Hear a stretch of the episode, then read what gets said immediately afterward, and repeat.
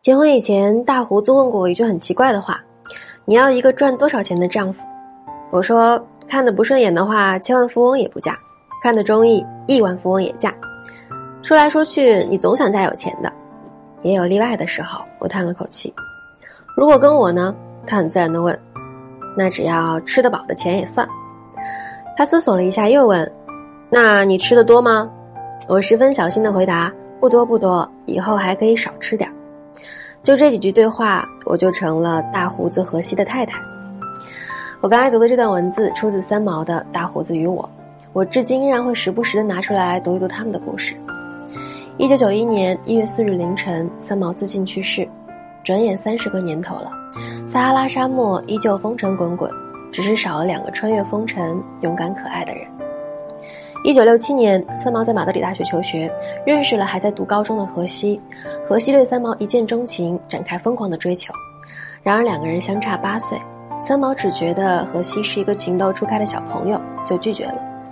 荷西也知道差距，只说：“你等我六年。”便挥着法国帽一路小跑的离开，边跑边喊着 “Echo 再见”。而六年后，他们真的在西班牙重逢。这六年里，三毛经历了未婚夫意外身亡，人生跌至谷底；而荷西上完大学，服完兵役，一心等待着兑现当年之约。一九七四年，两个人在撒哈拉沙漠的一个小镇举行了简单的婚礼。荷西是一名潜水工程师，三毛则在家写作。每天下午两点半，三毛会开着车穿越风尘滚滚的沙漠，历时三个小时去接荷西下班。后来搬家，他又会在家做好了点心，骑着车去河西工作的码头。三毛写他们的生活，不是停留在浪漫言情，更多的是柴米油盐之中的热情和勇敢。他们同样会吵架，但最终爱的部分总是会战胜所有试图拆散他们的部分。直到一九七九年九月三十日，河西潜水工作时意外去世，三毛身心的一部分也随之离开。当他的尸体被打捞出来的时候，正是中秋节。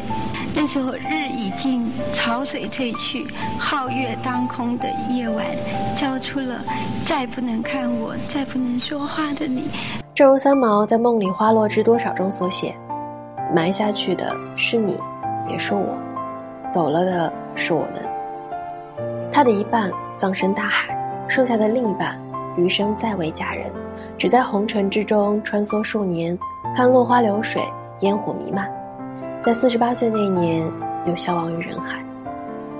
三毛和西，他们大概又再度重逢了吧？有的时候在想，我们到底从三毛那里看到了什么？是不食人间烟火的爱情吗？好像也不是。后来我发现，这么多年来不断有人读三毛。真正吸引人的是他本身以及文字里寄托着的某种普世的梦想，是小时候学走路那种跌跌撞撞的试探和勇敢，是蜷缩在现实的壳子里对外界的憧憬和向往，是不朽的生活信仰藏在心里不敢明说的热望。若有良缘，沧海桑田不能改其志；若无传奇，小葱拌豆腐亦是人间幸事。我是多亮，关注我。